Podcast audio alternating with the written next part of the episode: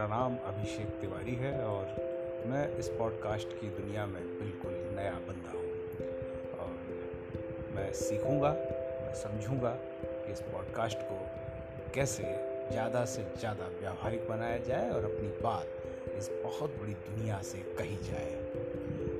क्योंकि अब हम पॉडकास्ट सुनते आए, मित्रों के पॉडकास्ट सुने, लेकिन यह जो इस समय कोविड नाइन्टीन के ज़रिए हमें ये समय मिला है।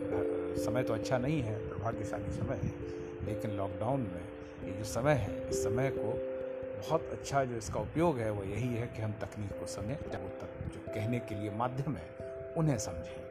सो इसके लिए हमने पॉडकास्ट को समझना ज़रूरी समझा और हम कोशिश करेंगे कि इस पॉडकास्ट के